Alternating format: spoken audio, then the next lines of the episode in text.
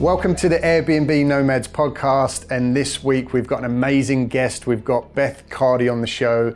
Beth Cardy is a serial entrepreneur, multiple business owner, and she's going to be sharing her whole story from how she went from losing her business to now building a six figure property business and doing it all herself. She's going to be diving deep into mental health as well and how that affected her on her journey. So you definitely don't want to miss this one. It could help change your life too. So stick around. So here we are. I'm we excited to have you on the podcast. Hi, Alex. Welcome, Beth. Thanks, We've been trying to get this together for a little bit. Yeah, Glad to finally have you here. Excited to be here. I'll tell you why I'm excited because I think that we've got very similar outlooks on life, on where we're trying to get to, especially through the whole Airbnb business model. So that's why I really wanted to have you on the show because that's obviously what a lot of our followers and listeners are looking to do as well and learn from. So, really excited to hear your story. So, I guess an easy place to start. There's a lot to talk about, right? We're friends outside of this. I know a little bit about your background, where you've been, where you are now, how you've got here, the journey that you've traveled. And there's a lot of really cool, juicy stuff there that we're going to get into. that I think our listeners and viewers are going to find really interesting because it's stuff that I think a lot of people can relate to. Yeah. Because, you know, one of the bugbears of mine in this world is that people see people who are successful or on their road to success and they think that it's all been easy. And we're going to find out in this episode that it's been anything but. Yeah. So, why don't we just start with a little bit about you, your background, what you used to do, and then we'll just kind of progress to where you are today. Okay, where do I start? um, so I've been a landlord for 10 years, but not actively, and it's something that it was just in the sideline. It actually happened by mistake. I started my career in fashion. So I studied uh, fashion design at uni. You are looking very fashionable today. Thank you, I try. Always rocking the coat on the shoulders. Love it. Um, and I moved to London to do fashion, so that's what I was working towards, being a fashion designer. Um, got to London, realised that it just wasn't for me. I guess at university they wrap you up in cotton wool and they don't prepare you for the real world.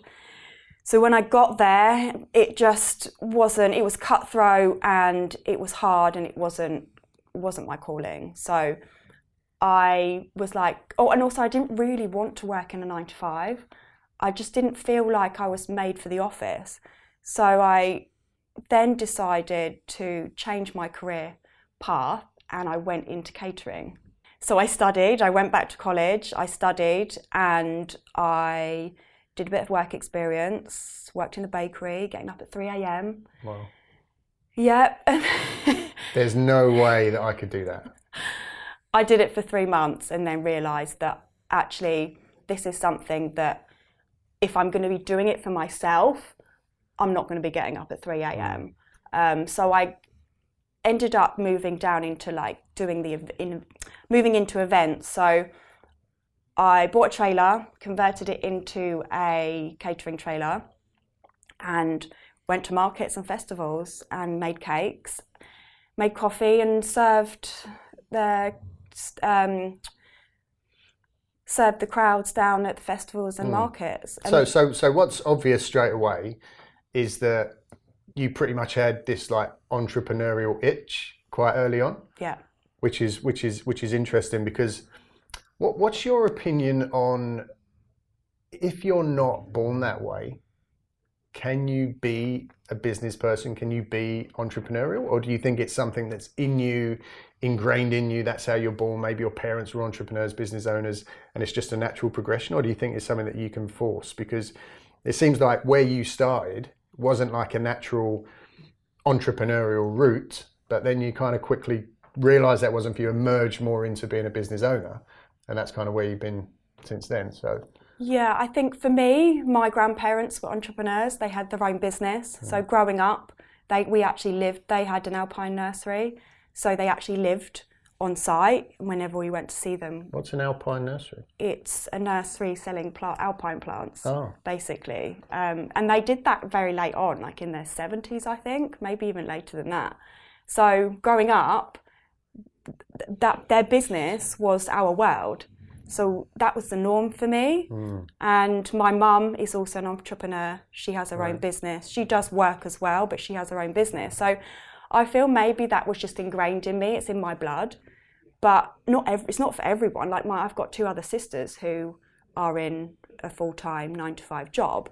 So we had the same upbringing, but they had a different calling Interesting. So for me, I've just felt like I just was made for better things. I just wasn't made for the office. But it doesn't mean that you can't kind of pull out of a nine to five. I know plenty of people that have nine to fives and they feel that that was what they were meant to do. And now they're business owners or they're, they're starting their business on the side while still doing their nine to five job. Hmm. So I just think it, it depends on the personality and what, how much passion you have towards something else and wanting your own business. Well, I think we're going to find out over the next kind of 10, 15 minutes how difficult being a business owner can be, right? So you've got your catering van, you've got big dreams, you're going to take over the O2, you're going to be the biggest seller of cakes and pies and pastries Yeah.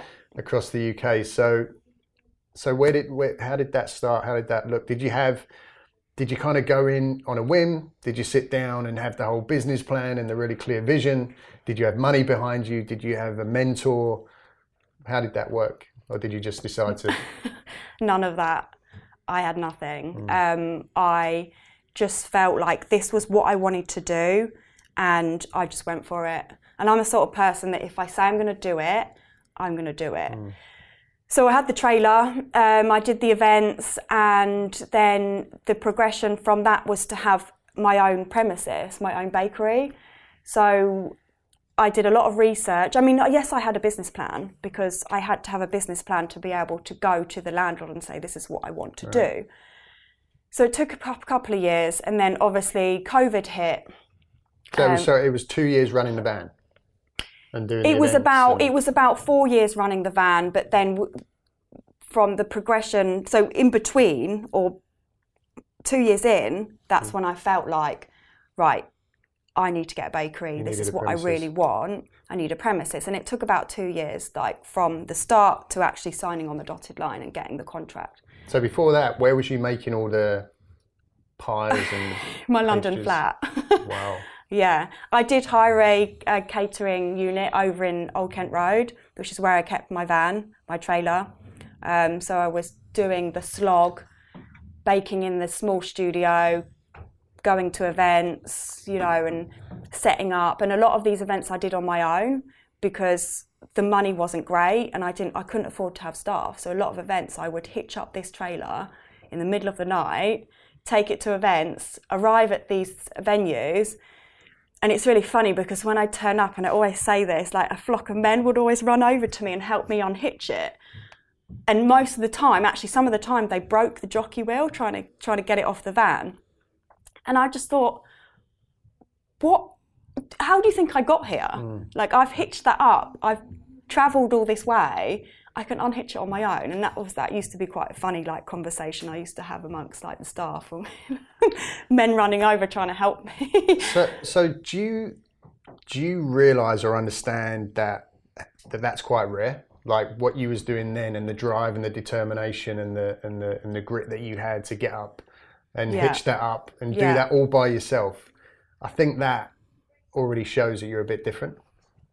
Yeah, I guess I when But I that just think came of, it just came natural. yeah, right? when I think about it, it was just like in me. Like I have a really good work ethic because my grandparents did, Hmm. my parents do, my sisters do, like my whole family do. So I guess that's something that comes naturally to me. So I don't think of it as being something or being the minority. I guess. Yeah, it's pretty amazing because I mean I know people then and now, and I'm sure you do. I think everybody does, and they want all this stuff, right? They want the business, they want the car, they want the freedom. But if you ask them to do something like that, to get up in the in the early hours, hitch a big trailer, and and go into a into a huge arena and, and do that by yourself, I don't think there's many people that would do that. So I think it's a good sign or indicator of kind of what it takes in business, right? Yeah. And, and and the determination that you need. So you've got your premises, which probably was pretty expensive as well in on the Old Kent Road. What was that costing you? Um, Yeah, it wasn't too bad. I can't remember now. I mean, I kind of blocked a lot of it out. Yeah. but uh, it wasn't too bad because I couldn't afford to Hmm. to pay a lot. It was just a little room, and I put ovens in there. I put units in there, and we actually plumbed in um, the sink. Right. We actually kind of made it itself because it was a cheaper way of doing it, I guess. And, and was it just you in there doing all the baking? It was just me. I hired one part-time staff member, like two days a week, to help me. But yeah, mainly just me. Wow. Okay, so you got your premises, you got your van. Then what happens? Well, COVID hits, so we we kind of were going through the process of kitting out the bakery. So it was a, a shell. So I contracted a small team to come and f- fit it out. Um, we did a lot. I did quite a lot of the interior, so I worked with the company and, and did that with them. That actually was like what really excited me: choosing colours, tiles, um, seating, fabrics, and then obviously COVID hit. Whilst that kind of kept me busy during COVID, and we all thought COVID was going to be three weeks, didn't we? So I kind of had a Little little did we know. little I had a little wobble and was like, is this really what I should be doing? But I thought, yeah, do you know what? I've come so far. I'm just going to continue with it. So well, COVID obviously lasted longer than we thought, and then in April 21 we opened the doors. So we we were ready to open and welcome customers in. And was there a long queue of people and a red carpet and a big press release? or- Mainly my family. I think that's normal for most open days, right? yeah, we did. We had balloons, and we made quite a big deal of it. Did a scissor thing with the. We didn't, but maybe I should have done. Didn't get the mayor down to. No, Come on, Bear. well, we, we were on a budget. we were on a budget um, because obviously, yeah, as you said, it was quite expensive. So we we fit it out. That was that cost quite a lot. We managed to get a bit of help from the landlord, so he contributed or they contributed towards nice. the fit out to help a small business. And otherwise, we wouldn't have been able to open without that.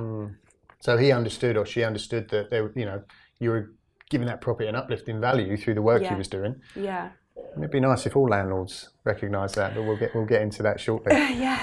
Um, cool. So you're open. What happens next? Everyone's waiting to hear, hear how this business exploded, and, and were you the next Greggs? No, um, it's funny because as soon as the doors opened, I just assumed people would flock, and they didn't. Hmm. I didn't have any marketing, and somebody said to me, "How much is your marketing budget?" And I was like, "Nothing," and they were like, "That is your Got some most. business cards. That is your most. Like that is the most important thing in your hmm. business is to get your marketing right." So, so just, no one knew that you was there. my friends and family knew, hmm. and people that were going that were like walking past. Foot traffic. foot traffic. So because obviously COVID was was still a thing, we still couldn't eat inside, so we had to offer takeaway service. Um, it it was a slow start. It was really slow, and then in the September, because it was on a campus, so there were three universities that took occupancy of that building, and in the September, all the students kind of were coming back. So we went from kind of maybe 50 people a day to over 200 people coming in. And and that was that that was it. I was like right this is it now. This is this is working. this is working. I had to hire more staff. We were overwhelmed but i just i remember being in the kitchen and making sandwiches and like looking back and thinking oh my god. But looking at the staff and be like we've made it. We've made Was you it like out out the door, like giving a thumbs yeah, up? I was like, we're smashing it, guys. The government were telling um, students to work from home. So that probably lasted about two weeks, the flock of students, and then it went from nothing, having no footfall again. Just went off a cliff. Yeah. And, and and that was kind of very up and down. Like the students were coming back. It was just a very confusing time because it's like, do we go to study? Do we work from home? Do we go into the office? Like, and for us, it was detrimental. We needed we needed the footfall. We needed that money coming through the door. We just didn't get it. because the your bills never stopped, right? Your outgoings never stopped with the, you know, with the with the amount of business that was coming in. Yeah, I mean, we were lucky because we got an 18 month rent free period. Um, again, we, they, they uh, landlord extended that because they knew that we're struggling and they were really supportive. So we negotiated that. But obviously, 18 months went, went quite quickly. And then we had the energy crisis. So the bills were, mm. were, fl- were flying. And, and in your business, in that business specifically, bills were yeah, my, my energy you. went bill energy bills went from five hundred to fifteen hundred pound a month. Wow. So we were already struggling at five hundred pound and not paying rent. Mm. So then fast forward twelve months, energy prices were soaring, and then we had to start paying rent. So that was yeah, double really kicking the nuts. In the, t- in the nuts. yeah. yeah, it was it was awful, and because we didn't have systems in place I didn't know how to run a business mm. at that mm. time. I just winged it. Mm. I didn't have any training. Mm. I wasn't told how to have your systems in place, how to get a mentor. So, yeah, things went downhill pretty quickly. Yeah, it's it's all too common, isn't it? Um, you know, and we'll probably chat about it in a little bit. But people with the dream of wanting the business because it's sexy to say that you're a business owner, an entrepreneur, whatever, however you want to label it. But no real idea of how to run a business. Um, so even if you do have money coming in, which hopefully you know people will get to that point, but then it's like, well, you know, what do you do with it? How do you distribute it? How do you use it? Where do you put it? And it sees a lot of people getting into into trouble. So, yeah. So you got a lot of money tied up in this business. Um, got to put a lot of time and effort in, a lot of dreams tied up in it, no doubt. Um, and you're starting to see it all slip away. So, where do we go from here?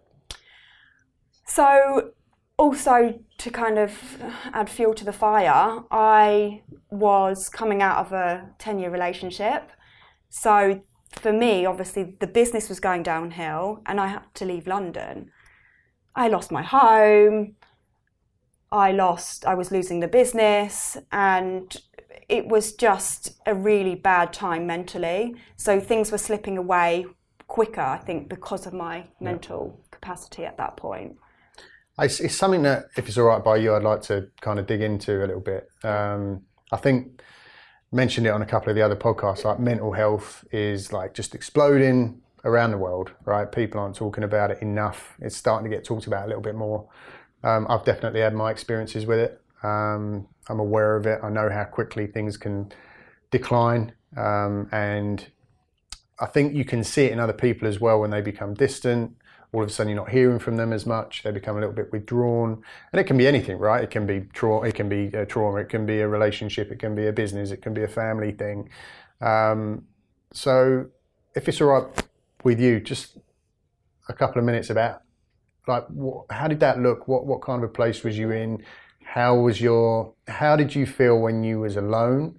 Were you a different person when you was around others? And then were you? Because that's what I found with myself I can be a very different person when I'm in company, but then as soon as I'm by myself and I shut the door, it's like, you know, you completely just you're honest with yourself. So how did that? How how was that time?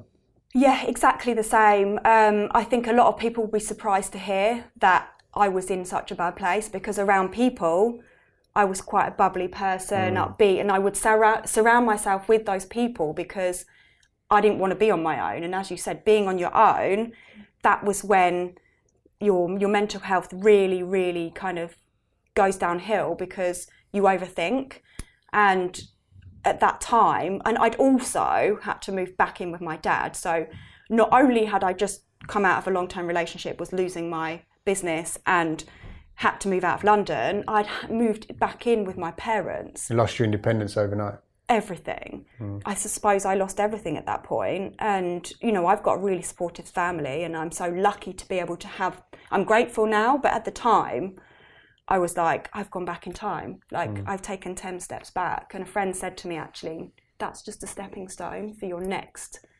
project or your mm. next, whatever you're going on to do next. It's, um, it's hard at the time, though, isn't it? when you're in the darkest place and someone says, You're going to learn from this, Beth. You're going to take the positives one day. Yeah, and I was 32 and I was like, I'm living with my dad. Like, could it get any worse?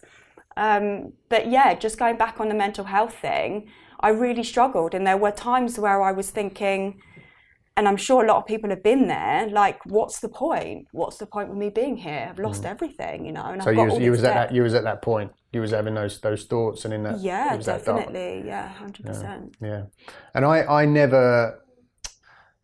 I wouldn't say that I've ever got that far um, where I've thought about literally giving up, but I have got to a place that's been dark enough where I've completely seen how you can go from here to literally getting to that point very very quickly, and you just need a series of small steps to all happen simultaneously, which is exactly what happened to you, right? It all hit you all at once. Lost the business, lost the relationship, lost the property, back in with your dad. I mean, that's enough to to take the wind out of anyone.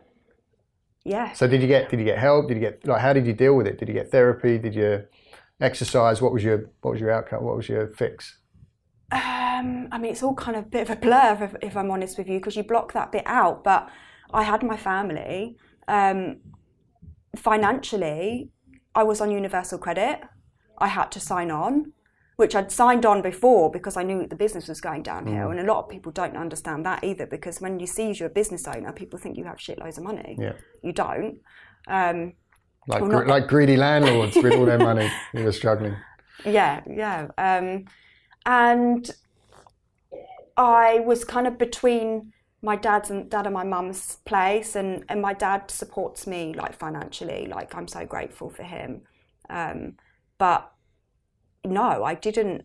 I didn't have anything really to kind of support me. I didn't even have money to go to the gym. I, th- at that point, I think I just let the ground swallow me up, and I was just kind of in in a really bad place. Um, and as I said, I can't really remember all of it because it's so cloudy. But And I think I- I've definitely had therapy in the past uh, a few times, mostly to do with relationships and, and stuff like that, which I'm the world's worst at. But um, with therapy, if anyone is, um, you know, in a place where they think they might want to get some help, so important to find a therapist that you really click with, um, because it's a bit of a minefield out there, especially when you're trying to find someone online. Because nowadays anyone can be a therapist. You know, they take a week's course and all of a sudden they're an expert. So it's important to find someone that you really click with, and you know, get on that first session really should be just about getting to know them, feeling comfortable with them, knowing that they get you and you get them. But when you find the right one, um, I think it's it's definitely something that, that people should use as a tool if they're in if they're in a bit of a rough spot. But again, no, you just said it comes back to finances. Therapy is not cheap, um, so you know sometimes it's not always possible. And then I think your, your next go to is exercise if you can afford the gym. But luckily, with that, you can get out, go for a run, and be out in nature. I think is amazing as well. So just a couple of things that work for me. So where did your um, where did this interest? You said you thought about property. You know, you saw property as a way that um, you know might be able to help you get back into a better position financially, mentally, um, give you some stability. Where did that come from? Was that just searching for a silver bullet and it just seemed to make sense, or Um, do you know what? It was when I was in my old bedroom at my dad's, and I had that old, old algorithm that tries that, that finds you, and mm. it and it and it was like, do you want to get into property with no money? And I was like, yes, that is me. Right, right. And then from then, that's when I started my kind. I had the property, but then realised that there was much more to to mm. property and much more that I could do with the property that I had, and helping other people and landlords and make more money through property without actually owning it because obviously I didn't have any money. right. I was that person that needed to get into property without any money. Mm. And I think with property, it's so important to know some of the strategies, right? Because I I started buying buy to lets, and in my head, I was just thinking, well, this is going to be a great kind of you know pension retirement, bit of a, a treasure chest for me when I'm old, right? Because buy to let's quite a slow burn. It's not really giving you anything today, but it is going to pay you later in capital appreciation. But you know, it wasn't doing anything for me now. And and that's why I'm glad that I got into service accommodation because that, that kind of solved that problem. So completely agree. It's it's seeing property and the different strategies and ways of making money now also without needing a lot of money yourself to get into it. So you, you saw this ad, it found you somehow. You must have searched for something at some point. It Yeah. pops up on your computer screen. Um, and then you just thought, I'm going to go and do some training and maybe see if I can move into pro. Because you already had, you already love interior design. You've already got a background in that. And it sounded like when you was in the bakery doing that, you kind of felt maybe getting pulled a little bit in that direction anyway. Yeah, um, I just I just knew I had to do something. Like I was at rock bottom, and it couldn't get worse for me. So I just I enrolled in a few courses and managed to raise the finance to do that, um, and just kind of put my all into it because then in the November we closed the doors. I was like, shit, what am I going to do? Like that bakery was my life. Mm. I was working in the bakery seven days a week, in physically in the kitchen doing brunch and, and baking cakes. That I was like, it was a complete 180. What was I going to do? So I submerged myself into training courses. And then my mum actually had has a property. So my family have quite a few buy to lets. And it was a choice of hers to turn it into a holiday let. Can I ask you a question? Yeah. I don't want to pull on the heartstrings too much because I know it's quite an emotional thing for you. But I'm curious to know if that physical act of like closing the doors on that shop, which you, there was a last day, there was a la- there was a last day when you closed the doors and locked it. Yeah. Was there something inside of you like what was that like? How did that feel? Do you know what? I detached myself emotionally completely from it. So there wasn't a lot of emotion, to be honest. I remember having a meeting with the um, the landlord, and kind of they actually threw money at me and said, "This, you know, we want to give you some more money because we want you to stay on site. We think you're a really good asset to to the the campus." And I said, "Do you know what? I if you were to give me all the money in the world, I said I I can't do it anymore. You were done. I just I was done and I detached myself emotionally and because I was kind of starting my property journey that really helped at that point because if I didn't have that I think it would have been a lot more emotional yeah, you for would have been kind of pulling in two different directions and yeah wouldn't have a clear vision. yeah and I didn't really have time much time to think about it because my prop because the the refurb at my mum's place was kind of starting and I was busy with that I guess I didn't really have much time to think about it hmm.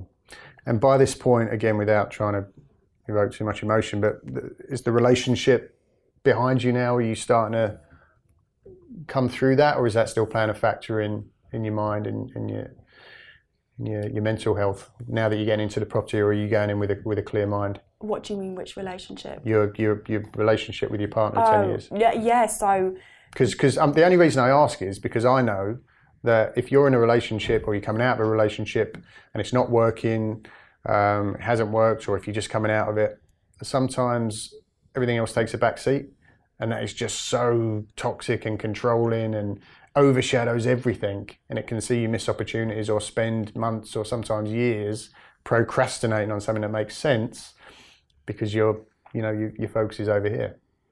Um, I mean, it, it's not easy coming out of a 10 year relationship. It's a long time. Uh, right? yeah, and then they say that it takes you half the amount of time to get over that person. Oh right, I didn't know that. yes, a couple of people said that to me, and I just Kind of makes sense. wow, okay, it's going to take me five years. Um, I'm in such a better place. I'm happier. Um, I think a lot of stuff that was going on at the time that was very toxic. The industry that like he was in and that we were surrounded by, the music industry. Um, but as soon as I pulled myself away from that and I moved out of London, I just I was thinking much clearer. I was happier. There was a lot that that kind of went on that what that had been removed. So although I was devastated, and you know, it, it's so difficult to to have somebody in your life and then not. It's like a grief. You you grieve through it. It's a grieving process. Um, but I think my mindset shifted a lot when I started in property and started with having mentors and surrounding myself with the right people and removing myself from those toxic people. I've just begun to feel more grateful, grateful for that opportunity, grateful to be where I am because if I wa- if I didn't have that relationship and go through all those things, I wouldn't be where I am now. Hmm. So it's it's it's a little bit. It's, it, this term's thrown around a lot, right? And sometimes it can be a bit cliche or a bit cheesy. But what would you say about the power of who you spend your time with, right? And how important that is. People say you're what is it? You're the you're the outcome of the or the, the, the five people you spend the most time with, or the reflection of the reflection people of the that yeah that you spend the most time with. But it's so true, right? When you're in a toxic place and you're around bad vibes and negative energy and, and you just see darkness and, and grey skies everywhere. And then all of a sudden you put yourself in a room with other people that are motivated, excited, you know, committed, they've got this drive, they've got this vision, and it just kind of sucks you along, right? Like a like a train, you just want to jump on board and go in that direction, and it just kind of brings everything back up. Yeah, and as you're saying, like a lot of that toxic energy sucks sucks mm. the life out of you. And I'm a completely different person now. Like a lot of people say, like you are kind of who you were mm. prior to that relationship, and you know, no disrespect to the relationship, but the people in my life now are the people is, is the reason why I'm so successful. I think. Awesome. Yeah. That's great. And that's inspiration for other people that are maybe in a place where you've come from, which is was shit, quite honestly. Like you really went through the ringer when you lost it all all at the same time. So you found property and you know you're doing some training, you're you know you- you're doing some courses. Was there an obvious uh, direction of what you wanted to do with property at the beginning, or was it just kind of you know letting the strategy find you? Because there's so many. This is where I think a lot of people struggle with property. Maybe they've got an interest in it, they think it could work for them, but the common misconceptions are, I need hundreds of thousands of pounds, right, to get started because I've got to buy property. My credit's crap. How am I going to get started? Maybe we can dive into that a bit with you because we've spoken about that. Um, and not knowing what to do because, you know, especially when you're on the courses, and this is where I think some people need to be careful. If they're going to get involved in property and you start going on training courses or talking to people, you're going to start to get different opinions and different strategies of where you should go and what you should do mm. and what's working now and what's going to work in the future. And all of a sudden you don't do anything because a confused mind doesn't buy doesn't do anything really. So yeah did you have an idea? Did you have a bit of a direction? Because you had no money no credit right? You're living with your dad you're not feeling I'd great. almost bankrupted myself. yeah So, um, no, I didn't know where I was going to go. I just knew that this is what I was going to do, and I was going to grab it by the horns, and I was going to make a success out of it. I always knew I was going to be successful, and I always thought that was going to be the bakery. But then, obviously, lo and behold, it wasn't, and property was meant to be my calling. Um, but I had no idea what I was going to do. Um, I just knew that I was going to do something and get into property with no money.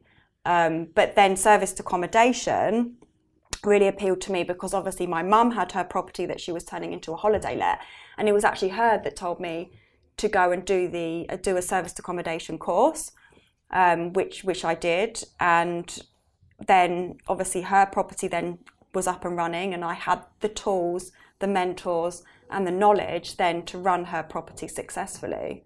Right so she already had holiday let up and running Well, we were refurbing it were over refurbing six it. months period. and where was that It's in Norfolk.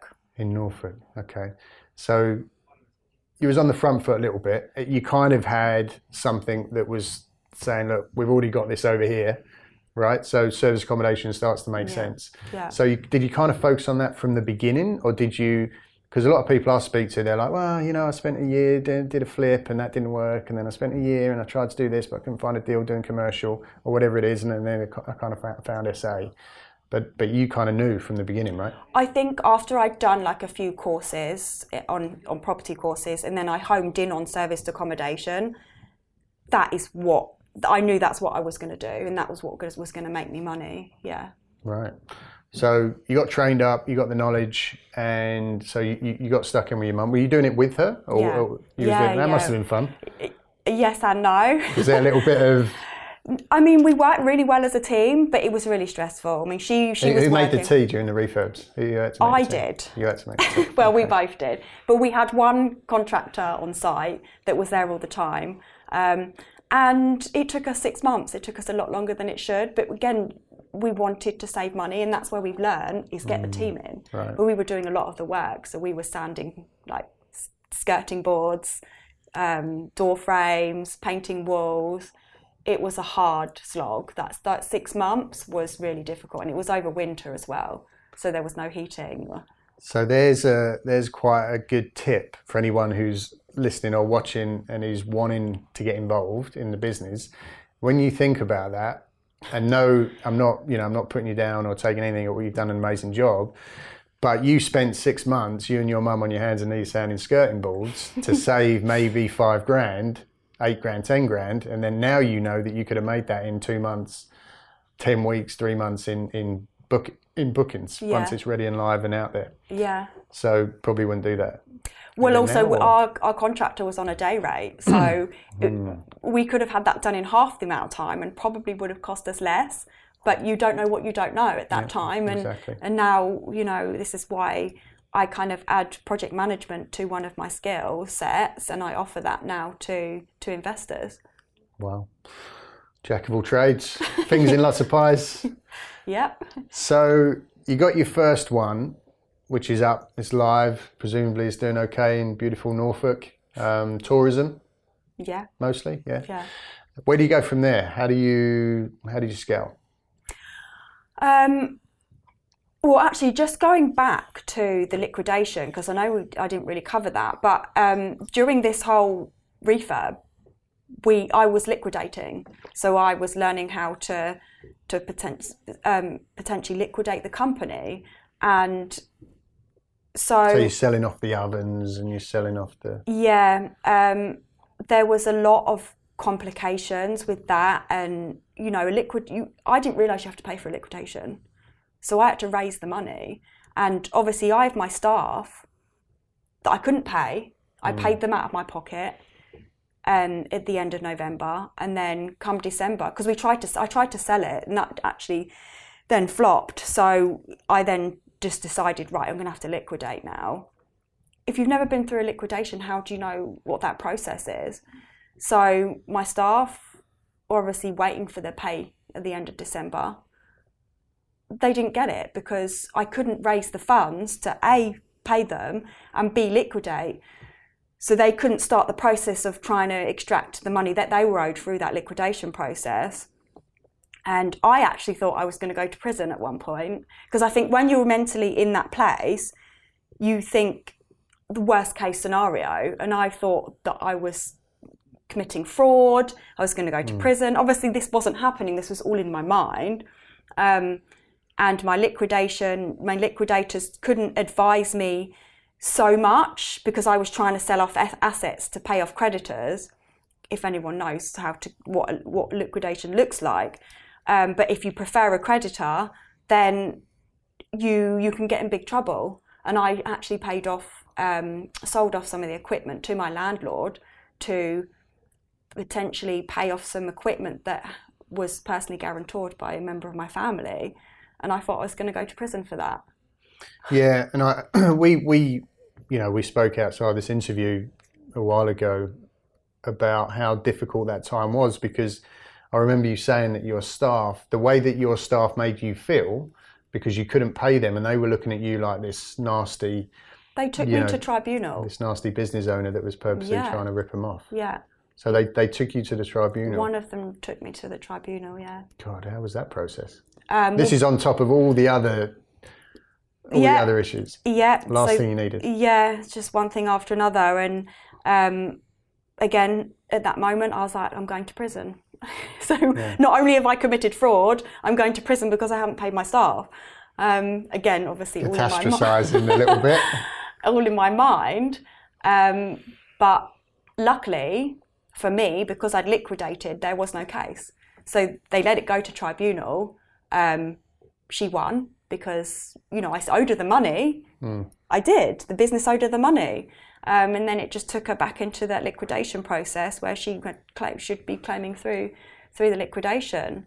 Um, but yeah, that was just another thing to add to to the things stacking up. Yeah. So now, I would imagine, correct me if I'm wrong, that you're now looking back, you're in a much better place now. Obviously, we'll get into that.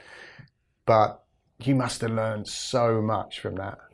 Like you've been through a business, you've started a business, you've experienced some, you know, some success initially, and then it started to drop off, probably mostly to do with COVID, wasn't your fault. Um, and then you've experienced all the downs and all of the all of the issues that come along with that and going through a liquidation, which is massive, and that can bring down families and you know serial business owners. I mean, my father went through went through that. I know the pain that that can bring. So, would you say that that has kind of gone towards creating, you know, who you are today, this strong, you know, successful woman with the drive and the determination? Obviously, you had that anyway, but do you think that that's made you a much stronger person now?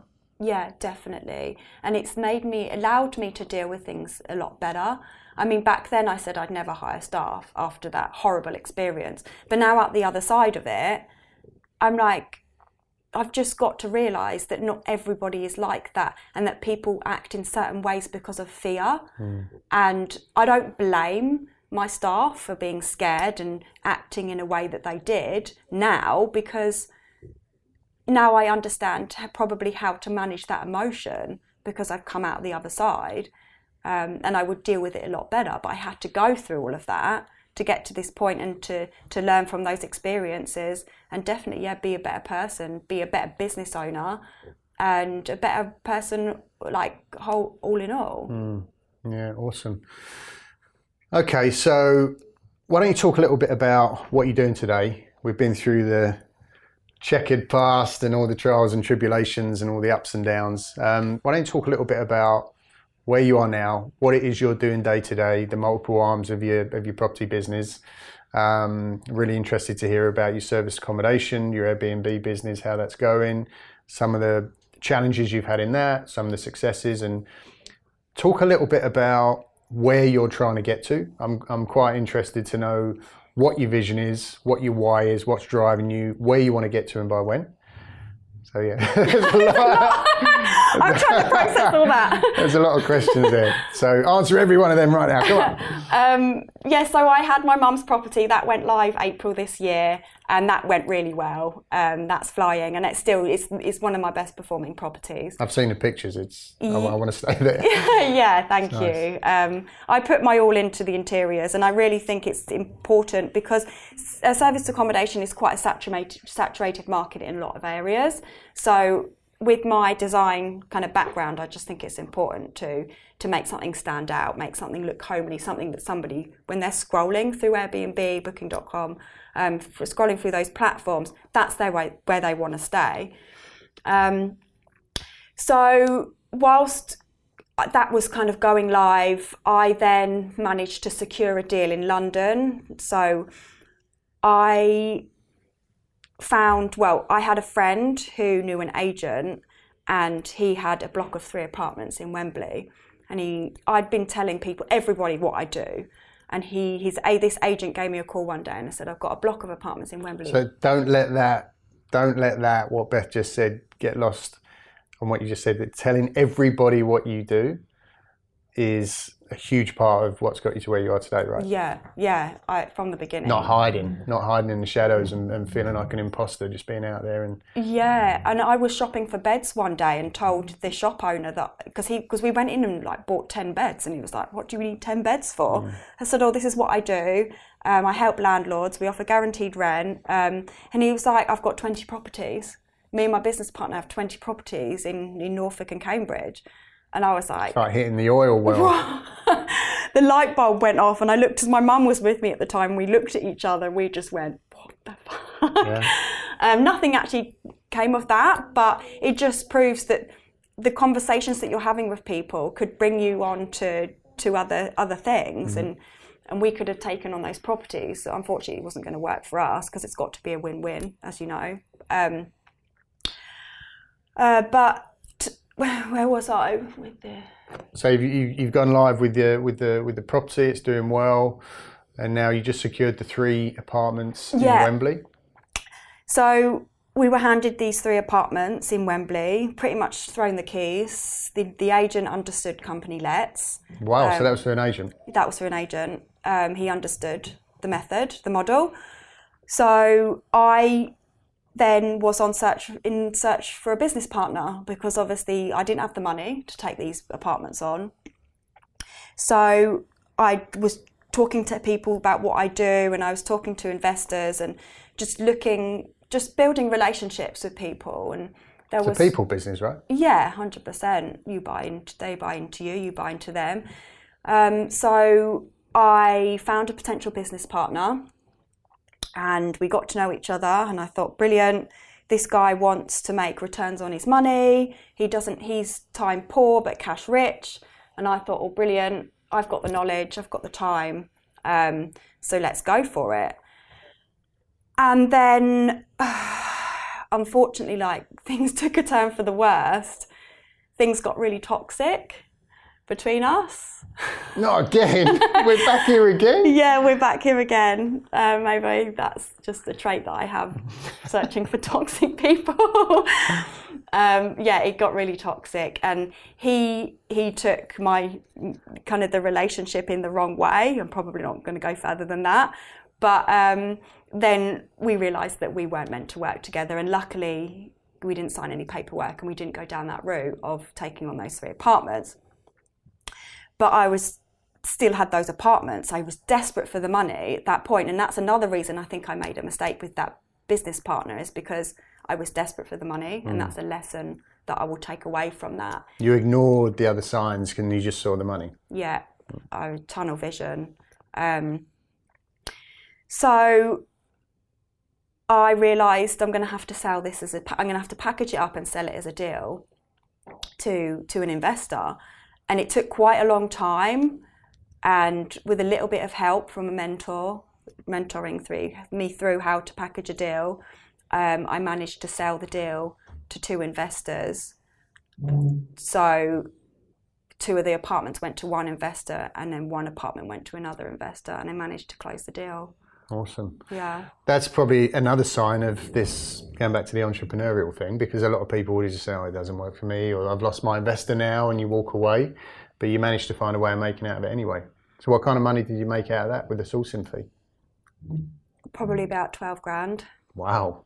Yeah, because I also added on a staging service to that as well. okay. Um, so we obviously packaged it, packaged it up, sold it for a finder's fee, and then I added on um, staging service to one of the investors. So that that for me at that time, because I was still on Universal Credit. Well, actually, no, Universal Credit cut me. They cut me off. So I went from making well, earning three hundred pounds a month through Universal Credit, which is nothing. How do you how do you support yourself on three hundred pound a month? To twelve grand landing into my bank account. So, that was probably a massive turning point and a springboard to, Yeah. to kickstart the business. yeah, um, it, yeah, it was incredible. And th- at that point, I had one serviced accommodation running, but it wasn't really profitable at that time. And then the 12 grand selling the deal. And I actually then took on one of the apartments on a management agreement. So I still managed So you're just making every, every angle. yeah, um, yeah, because now I know how to run a business Right. profitably. Um, so I manage that to this day, and it, it does really well. It's a really good, really good apartment. So was there because you're not you don't live in London, right? So how was it taking on properties that were maybe just a little bit outside of your your area? Was that was that okay? I Has it mean- been challenging? Yeah, I have friends in London. So when I was setting it up, I was staying in London. Um, I managed to find a really good cleaning team who are also an SA management company. So they manage serviced accommodation as well. So they understand the ins and outs and they have VAs overseas. So I actually knew that if I wasn't on the ground, that I could rely on them. I mean, I had to drive back and forth a few mm. times to, to let guests in, sort boilers out. It's inevitable, um, right? It's never it's never going to be complete. Yeah, it, it's not passive.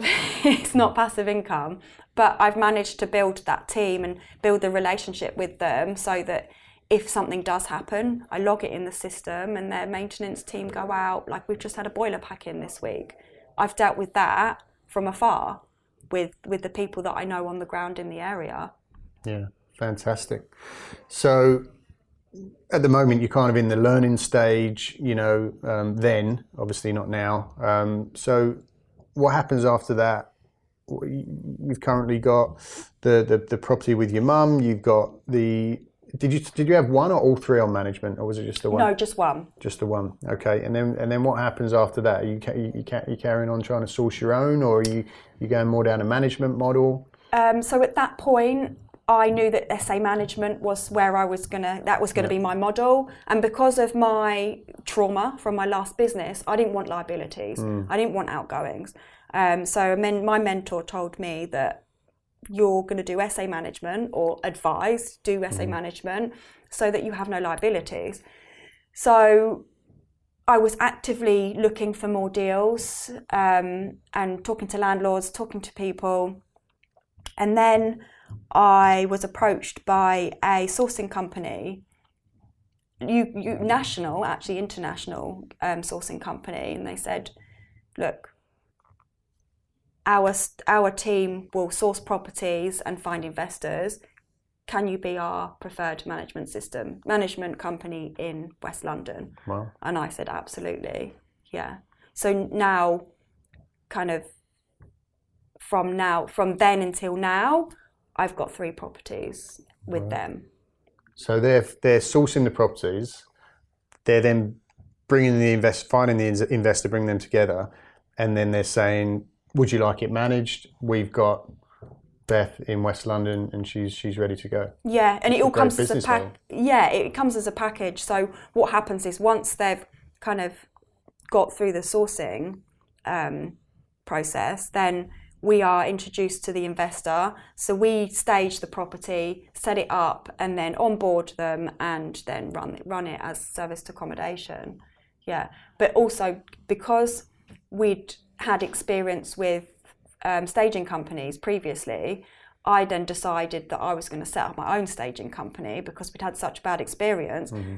And I thought, well, with my background and my interior design skills, I'm going to add that as a service mm. on and open, start a new business, another business, and offer that as well.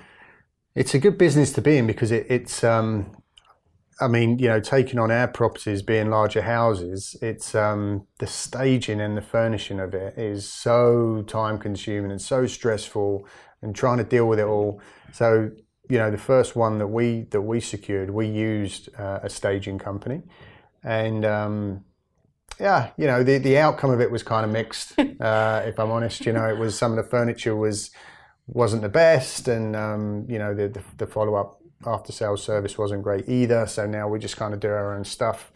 Um, but I can see how doing it as a business, if you can do it right and you can do a good service and, and you know and kind of bring that personal touch, have good communication, and actually provide good furniture and good furnishings that aren't going to break within a few weeks. Yeah, that that that could work pretty well. So, yeah. so is that quite a big part of your business that you're doing now, the, the staging side of it, or is that? Yeah, I mean, we're, we're now actually currently in the middle of a staging staging someone's property that we're not managing, but we're just mm. offering that as a service, and that's the first one we've done when it's not been a whole package because somebody in my network has seen what we're doing and said, "Can you stage for us?" And I'm like, "Actually, yes," because now we're offering that as a service. Mm.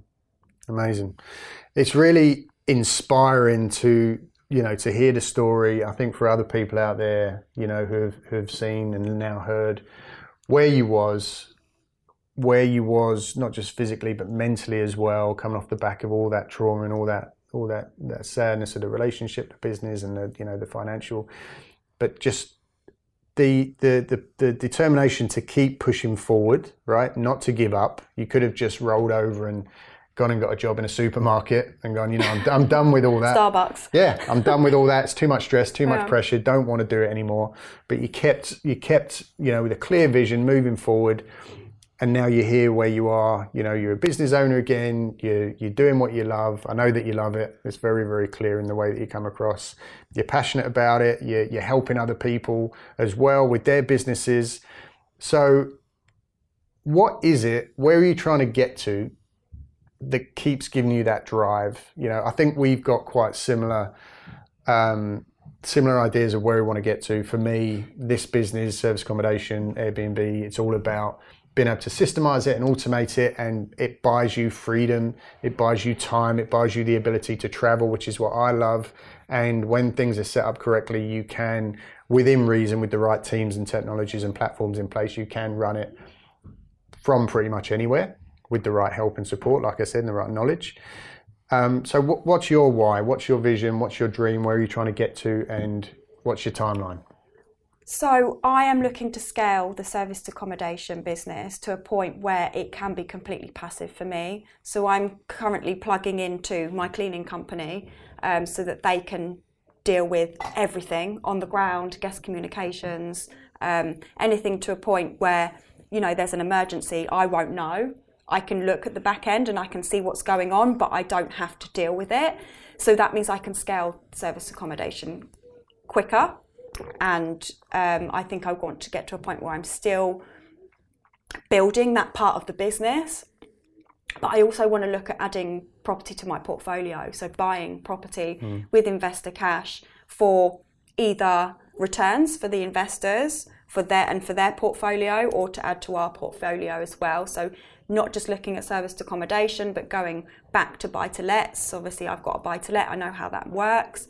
Um, commercial conversions. Um, I'm looking at the bigger picture, but I know that I need to get that service accommodation business kind of running and automated until I before I can move on to that. Mm. But the bigger picture is is much bigger than serviced accommodation. Yeah, definitely. Yeah, and I think that's why service accommodation is so cool because you know you can get involved with very little money, get the knowledge, get the help, get the support, and then regardless of where you are, and this is why I'm excited about it, and, and I think a lot of people are excited excited by it.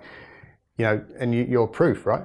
You've come from universal credit to now, you know, being in this business, and not just being in the business, but you've got multiple streams of income from it.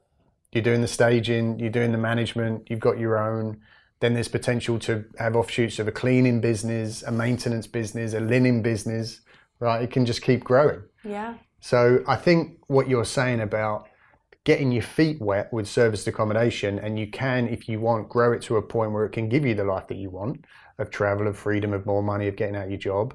Um, but start there, perfect it, get it systemized, get the right people in place, and then if you want to keep going in property and get into the bigger stuff, because I get I get what you mean. The rent to service accommodation model is great for cash flow, but you're not building any legacy wealth. So the idea of generating money from this business and then taking that money and parking it in buy to lets, people not buy to lets, and I understand why they're not going to make you rich overnight. But as far as passive goes, you're not going to get any more. I don't even know anything about what goes on with mine up in Manchester. They just took over, mm. unless the boiler blows up and then I get a phone call. But for the most part, they're completely passive. So making money from a property business, parking it in buy to lets as an investment, or yeah, if you want to go even bigger, doing your commercial conversions and and your other stuff. So, so what's your timeline here? Where, where, how quickly do you want to achieve all this?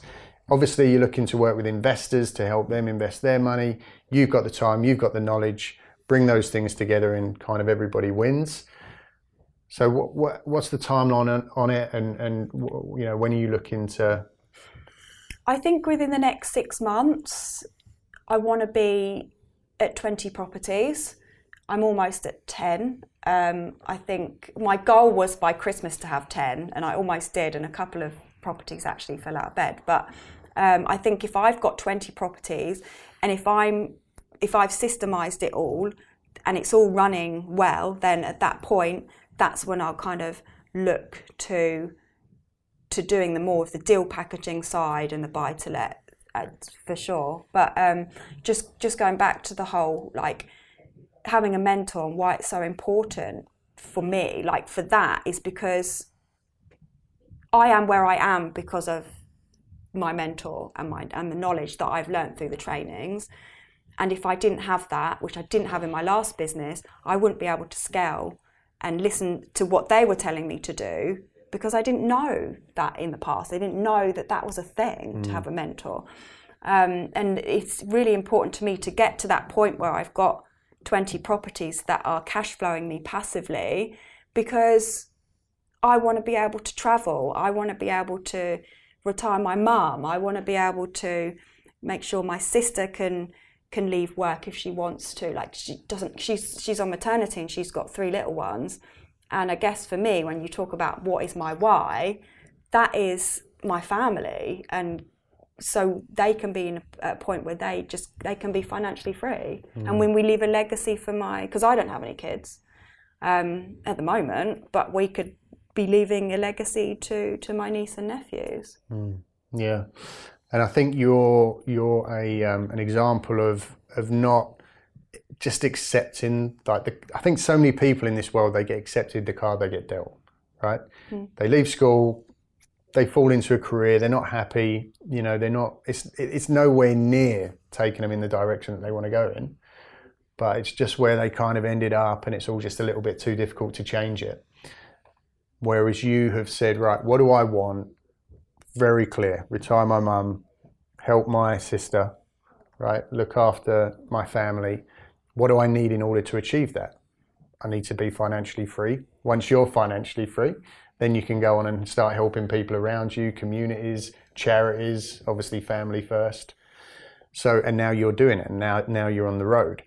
So, I think there's a lot of a lot of uh, lessons in there, um, and yeah, you're very inspiring woman. I think in all areas, but I think as well you're a good role model for, for, for women in particular to show what's possible, um, and to do it alone as well. To not have had to have done it with someone, to have had a partner there throughout to kind of prop you up and tell you it's going to be okay and keep pushing and you're going to get there. Right? You've just done it off your own back, which is which is absolutely amazing. So I think we're starting to get a pretty good picture of who Beth Cardy is. a tough cookie that never never gets never gets down, that keeps pushing forward, right? Um, so we're getting close to, to the end, I think, here. Um, you know, we've gone from all the challenges and all the problems to, to now you're kind of, you know, you're on your way, or more more than on your way, you're, you're there and you, you, you're just growing it now. So at this time, I like to ask a bit of a personal question, if you don't mind. Can I ask you a personal question? I don't know what it's going to be. no, so just say yes. yes. Just say yes. Okay. So kind of going back, and it's and it's quite, um, you know, it's, it's it's quite fitting to this episode. Mental health, right? big advocate for it, big advocate about talking about it, big advocate for being vulnerable and honest and and not kind of holding things in or bottling things up and, and, and just, just being honest about where you are. So based on where you've been, based on what you've experienced, based on what we've talked about today, now, today, this very moment, Beth Cardy, are you happy? Yes, 100% yeah, I'm happy. I'm more happy. Tell me a little bit about that. Um, I'd say I'm more happy than I have ever been in my life. Um, I think obviously having on my way to financial freedom, a lot of people say that money doesn't buy you happiness. It absolutely does, and not in a selfish way. I think in a way where I'm able to do the things that I want to do. You know, you can do good with money. You don't have to have it all for yourself. And as I said, I want to be able to retire my mum and uh, kind of leave a legacy and and my so my sisters also because I've got two sisters that that can able will be able to benefit from that but that makes me happy and and being able to have that time with with my loved ones and with my friends and traveling and doing the things I want to do yeah of course that makes me happy 100% cool what would you say just kind of finishing up um, what would you say to people out there who are giving it their all, trying their best. They've got this dream, they've got a vision, and they're kind of trapped in this in this universe of looking on social media, looking around them, pedestalizing people, thinking that they're the only one who's struggling, um, and kind of beating themselves up. And you know, property in particular, as can any business, be a very very lonely place. And I think when you're sitting at home, just you in front of your computer, kind of aimlessly trying to look for a deal, and then you're on social media, and everyone just seems to be just you know setting the world on fire and driving around in fast cars. And you know, what would you say to that person who's listening to this now, who's thinking, well, you know, good for you, Beth. You know, I'm glad you got everything. You know, I'm in the shit here. You know, I've got no money. You know, my relationship's gone down the toilet. I don't know which way to turn, and everyone else seems to be doing great. You know, good for you just keep going. Um, surround yourself with the right people. Remove yourself from those people telling you you can't do it, those toxic people. Um, network, go to networking events because they're free. Um, and just telling everybody what you're doing. I mean, I have a lot of people that approach me to say, I want to be doing what you're doing. Like, can you mentor me? And I just say, well, but you have got the ability to to do that yourself. Just get off your backside and keep going because actually, as a lot of people say, all those no's lead you to a yes, and you will get your first deal, and it will happen. And like myself, you know, I didn't have any money. I I didn't have money for fuel. Like I was just making it work and saving up and making sure I could get to do certain things with that money. And then in the end, look where I've kind of come because off the back of that, having those conversations and having those conversations with people. Like now I'm, I've got a six figure business within six months. It's, it happens and I'm kind of, I'm someone who's got there, but just keep going and just believe in yourself and it will happen, I think. Amazing. Well, I think we know pretty much everything there is to know about you now. So thanks so much for joining us on the Airbnb Nomads podcast. And we will be back next week with another incredible guest talking all things business, life, and property. Until then, we'll see you next week and we'll put all of Beth's information, contact information, and all of that stuff in the showcase in the show notes, so they'll be able to reach out to you. Maybe any investors out there that want to get involved with this wonderful lady can get in touch. Until then, we'll see you next week.